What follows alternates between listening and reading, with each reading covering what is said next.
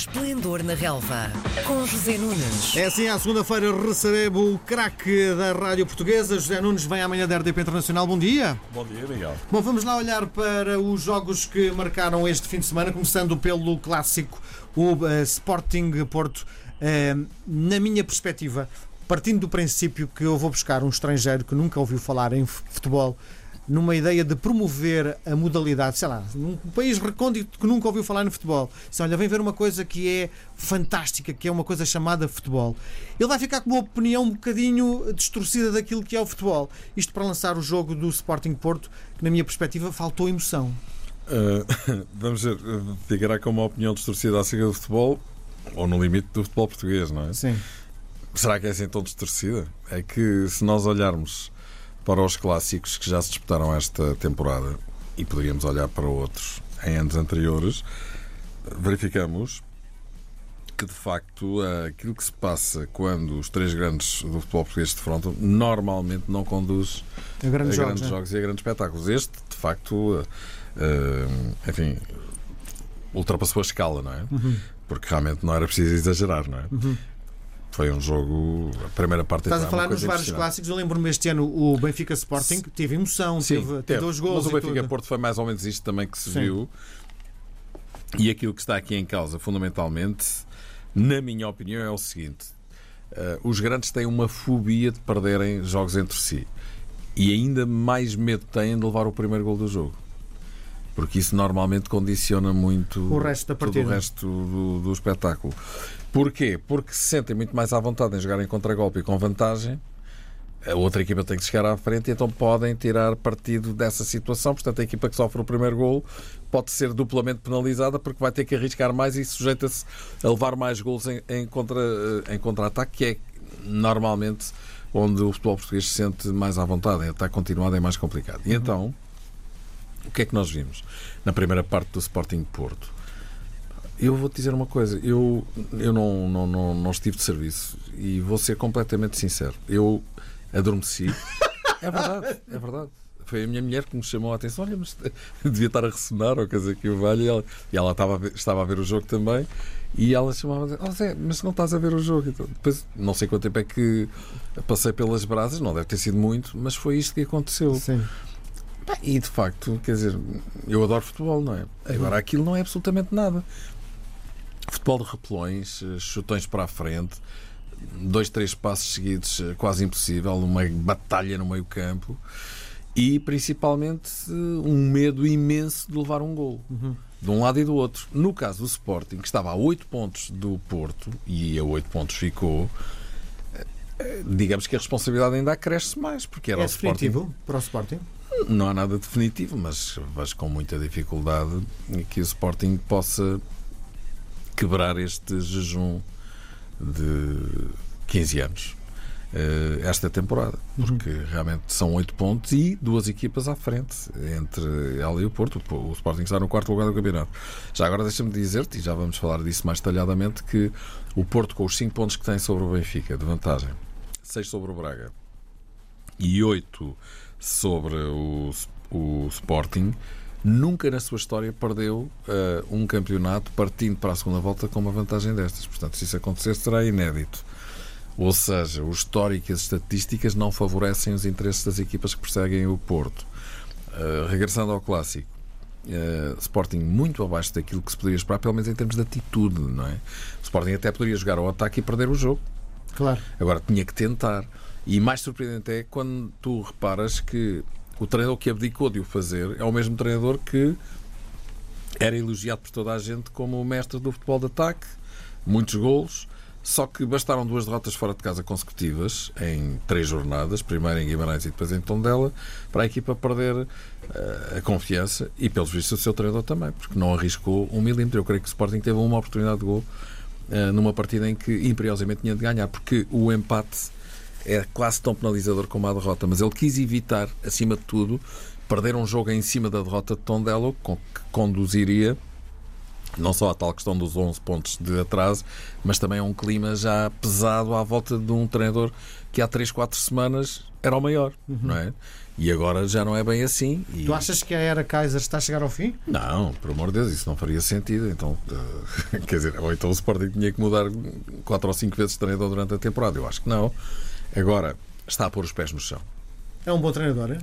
Aquilo que viste, aquilo que analisaste Eu até acho agora. que o futebol que se tem visto do Sporting, nas últimas semanas as coisas pioraram drasticamente, mas o futebol que se tem visto do Sporting é um futebol alegre, dinâmico, eh, mas que tem duas diferenças fundamentais em relação à época ou à era Peseiro, que não durou muito, como tu sabes. Aliás, não deixa de ser curioso que Peseiro perdeu 8 pontos durante o seu consulado no campeonato e Kaiser já perdeu outros 8. Portanto, desse ponto de vista, as coisas equivalem-se. Só que Peseiro não tinha nem base de hoste, que vale metade dos gols da equipa, como sabemos.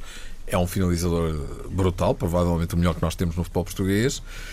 E também não tinha Bruno Fernandes eh, a grande nível. Antes, pelo contrário. Da tua perspectiva, quem é melhor treinador? O Kaiser ou o Peser? E isto é uma pergunta Não Cruel para te fazer, não, não é? não conheço o suficiente Marcelo Kaiser para, para poder fazer Avaliar, essa comparação. Eu acho que José Peseiro é um treinador muito interessante que também perdeu, há que reconhecê-lo, alguma embalagem na sua carreira nos últimos anos. Todos nos recordamos do futebol muito atrativo que o Sporting em 2003, 2004 fazia, quando esteve quase a ganhar tudo e tudo perdeu no espaço de 15 dias, inclusivamente uma final da Taça UEFA em casa com o CSKA de Moscou, depois de estar a ganhar por um 0, levou 3 golos. Mas, eh, e o tal célebre gol de Luizão com o Ricardo, que deu o título ao Benfica de Trapatónia. Mas enfim, eu acho que José Peseiro é um treinador muito competente.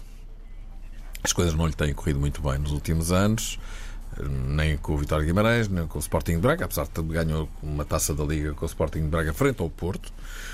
Também não correram bem com o Porto e não correram também bem com o Sporting, mas vamos ver. No caso específico do Sporting, tinha tudo para correr mal, não é? Com todas as incidências que se conheceram no final da temporada e no princípio desta. De qualquer maneira, voltando ao jogo propriamente dito, é um resultado muito penalizador para o Sporting que, se não fica fora do título, não se pode dizer isso a 17 jornadas do, do final do campeonato, há muita água para correr por debaixo das pontes, eh, fica em todo o caso com os seus interesses seriamente comprometidos. Se tu há pouco falavas na estatística que dificilmente o Porto eh, iria deixar fugir este título porque A história assim o a diz, história o diz, mas eu senti, eh, sobretudo nos últimos minutos, uma equipa do Porto muito, muito cansada. Sim, sim. Há um excesso de jogos, provavelmente nas pernas daqueles jogadores, Verdade. que provavelmente podem fazer marcas eh, num futuro muito próximo. Concordo. eh, mas isso vale para todos. hein? Eh, aliás, eu acho que o Sporting também não esteve melhor do ponto de vista físico. Agora, ando a notar, já dá bastante tempo esta parte, que o Porto é uma equipa muito, eh, como se diz, enfim, numa linguagem mais popular, muito esmifrada. E ainda por cima agora perdeu Danilo, que é um jogador muito difícil de substituir na posição 6 e que estava a recuperar a boa forma de- depois de ter estado nove meses parado por lesão grave. Ahm, e provavelmente vai estar em causa até a sua utilização nas meias finais da Taça da Liga frente ao Benfica ah, no final deste ano, deste mês. Vai estar mais ou menos um mês ah, fora com a entorse que fez. Vamos ver o que é que se vai passar. Agora, o Porto está a fazer uma época extraordinária. Uh, Não conseguiu bater aquele recorde absoluto do futebol português, que era 19 jogos sempre a ganhar se tivesse vencido em Alvalade. Também não me parece que o Porto tenha entrado para ganhar. O Porto entrou para ver em que é que paravam as modas. Assim que viu que o Sporting estava a jogar muito encolhido, eh, digamos que Sérgio Conceição aceitou o repto de Marcelo Kaiser. Ah, é assim que queres dançar? Então vamos dançar assim. E pronto, e foi um jogo chato, um suporífero autêntico. E na segunda parte o Porto teve mais uma oportunidade, creio eu, do que o Sporting, duas contra uma. Sérgio Conceição diz que o resultado é injusto por causa disso, eu acho que não. E eu diria até que, Deviam ter as duas numa perdido. opinião mais radical, o empate mais, o resultado mais justo era a derrota para os dois. Muito bem. Mas, eh, apenas e só Sim, por isto, pela, houve pela, pela falta de respeito pelo espetáculo e pelo público, percebes? Quer dizer, um, um domingo às três e meia da tarde, um dia de sol maravilhoso, e estar ali a ver duas das melhores equipas portuguesas a darem pontapés eh, para a frente. Isso, francamente, não. Bom, vamos olhar para o dia anterior. O Benfica vai aos Açores e consegue uma vitória clara 2-0. O que é que mudou nesta equipa? Foi uma vitória clara frente ao Santa Clara. Sim. Uh, bom, a equipa do Benfica parece mais consistente, mais Os compacta. jogadores são os mesmos, não são? Os jogadores são os mesmos, treinador não. E mais dinâmica. Uh, digamos que há um ar que se percebe que, que se respira de forma mais pura. Uh, agora, Os jogadores não tinham respeito já por Vitória? Não sei se é isso. Creio que era uma, uma relação que estava completamente esgotada. Isto é como nos casamentos, às tantas já não dá, não é? E eu acho que se arrastou demasiado aquele casamento. Aliás, Rui Vitória deu uma entrevista à TVI onde disse coisas interessantes e algumas absolutamente surpreendentes. Como por exemplo? Como, por exemplo, ter dito que não viu os jogos do Benfica depois de ter saído. Não acredito. Disse. Mas Disse eu não acredito vi. que ele tenha feito isso. não é? Pois. pois. Mas de facto, quer dizer, ele podia dizer, vi, e enfim, se não teve a oportunidade de os ver eh, live, direto, eh, teria sempre a oportunidade de, de os ver de outra forma, toda a gente tem, e acrescentaria, não vi, ou por outra, vi, mas não me pronuncio sobre Claro. qualquer tema. Claro. Agora, ficou a ideia de que foi uma resposta assim um bocadinho defensiva, mas também outros poderão pensar que foi uma resposta um bocadinho ressabiada. Sim. E francamente acho que poderia ter evitado talvez essa resposta, mas eh, enfim. Eh, Olhando para o que esquema aconteceu. base do Benfica, já se nota uma mudança. O Benfica deixou de jogar com o 4-3-3, 4-3-3 Sim, e passa ao 4-4-2. Sim, Eh, eh, O Benfica é mais, eh, é mais claro assim? É é mais eficaz? O Benfica, nestes últimos dois jogos, descontando os primeiros 20 minutos da estreia de eh, Bruno Lage, parecia mais do mesmo, não é? estava a perder por 2 anos no Estádio da Luz com o Rio Ave, eh, por essa altura, Eh, e depois teve uma grande reação. Francamente, nunca saberemos, mas fica a ideia de que com o anterior treinador e na situação em que a equipa estava a perder por 2 aos 20 minutos, nunca mais agarraria ao jogo, mas essa é só uma opinião, provavelmente tu também partilharás. Nunca saberemos, porque isso não foi testado. Agora, o que é importante dizer é que o Benfica parece uma equipa mais pragmática e mais flexível do ponto de vista tático, porque mesmo jogando com dois avançados, Bruno Lage tem jogado com jogadores diferentes, tem feito alguma rotação e não me surpreenderia que isso acontecesse já com o Vitória de Guimarães amanhã também.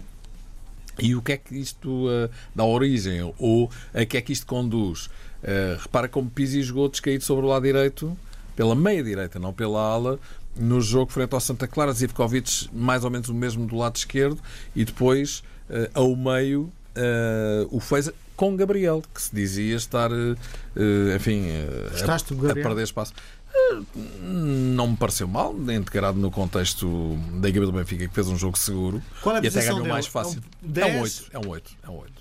Nem é, olha, ou então nem é 8 nem é 10, é, é 8,5. Pronto, é por aí. Mas, eh, enfim, precisa, tem o seu ritmo, não é? Joga devagar, mas tem um bom pé esquerdo, é um jogador forte. Mas é jogador para o Benfica? Vamos ver. Às vezes as coisas surpreendem-nos. Eh, Tu há seis meses dirias que Seferovic era jogador para o Benfica. Não. Atualmente é o jogador em melhor forma na equipa do Benfica. Na minha opinião, reclama a titularidade mesmo quando Jonas chegar à equipa. E aí abre-se um problema com João Félix. Mas são problemas bons para Bruno Lage eh, resolver. Eu acho que o Benfica está melhor. Jetson tem sido sacrificado, curiosamente, nesta nova fase. Mas não Não me foi lançado cedo demais, não? não, eu diria que não me surpreenderia que ele amanhã fosse titular frente ao Vitória Guimarães. E para a semana falamos sobre o tema. De qualquer maneira, só para, falar, eh, para fechar o tema Bruno Lage, eh, tudo leva a crer que vai ser hoje eh, oficializado como treinador do Benfica até ao final da época, Pelo menos vai dar a conferência de imprensa. já nessa qualidade. Sim. E digamos que esta melhoria do Benfica vai ter que ser testada imediatamente nestas duas deslocações a Guimarães que são de extrema dificuldade. Faz Amanhã sentido. para a taça e sexta-feira para o campeonato. Faz sentido o calendário apontar dois jogos contra o Guimarães na mesma semana? Bom, quer dizer, eh, o sorteio da taça é aleatório e o calendário da Liga já estava definido, portanto aí não podes fazer nada, não é? Bom, vamos olhar para o Braga que eh, eh, acaba por perder pontos em Portimão. Significa que, se calhar, aquela derrota do Benfica há duas semanas em Portimão não foi por acaso. E já agora de Sporting. E O Benfica Sporting. perdeu por 2-0 e, o- e e o Sporting, levou 4 a 2. Sim. É? Hum, sim, o Portimonense é uma equipa bastante forte em casa, é uma equipa que joga bem, apesar de ter perdido alguns jogadores importantes. Hum, e creio que acabou por justificar este resultado com o Sporting de Braga.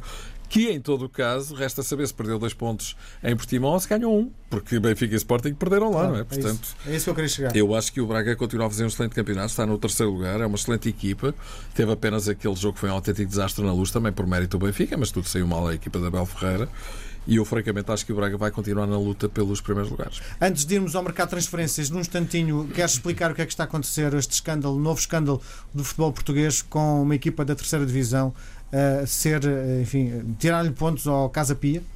Correndo o risco de dizer aqui algo mais porque eu não estou completamente documentado em relação ao tema, aquilo que sabe é que o Conselho de Disciplina da Federação aplicou esse castigo tanto a Rubén Amorim, que não é um, Treinador. treinador encartado, um, com um nível exigível para, para, para esta competição, Uh, e eu, e eu, e eu Casa Pia, não é? Porque uma vez que o Casa Pia vai ver-lhe ser subtraído um total de 6 pontos na Sim. Série D do Campeonato de Portugal, onde está também o teu Meu Oriental, não é? Sim.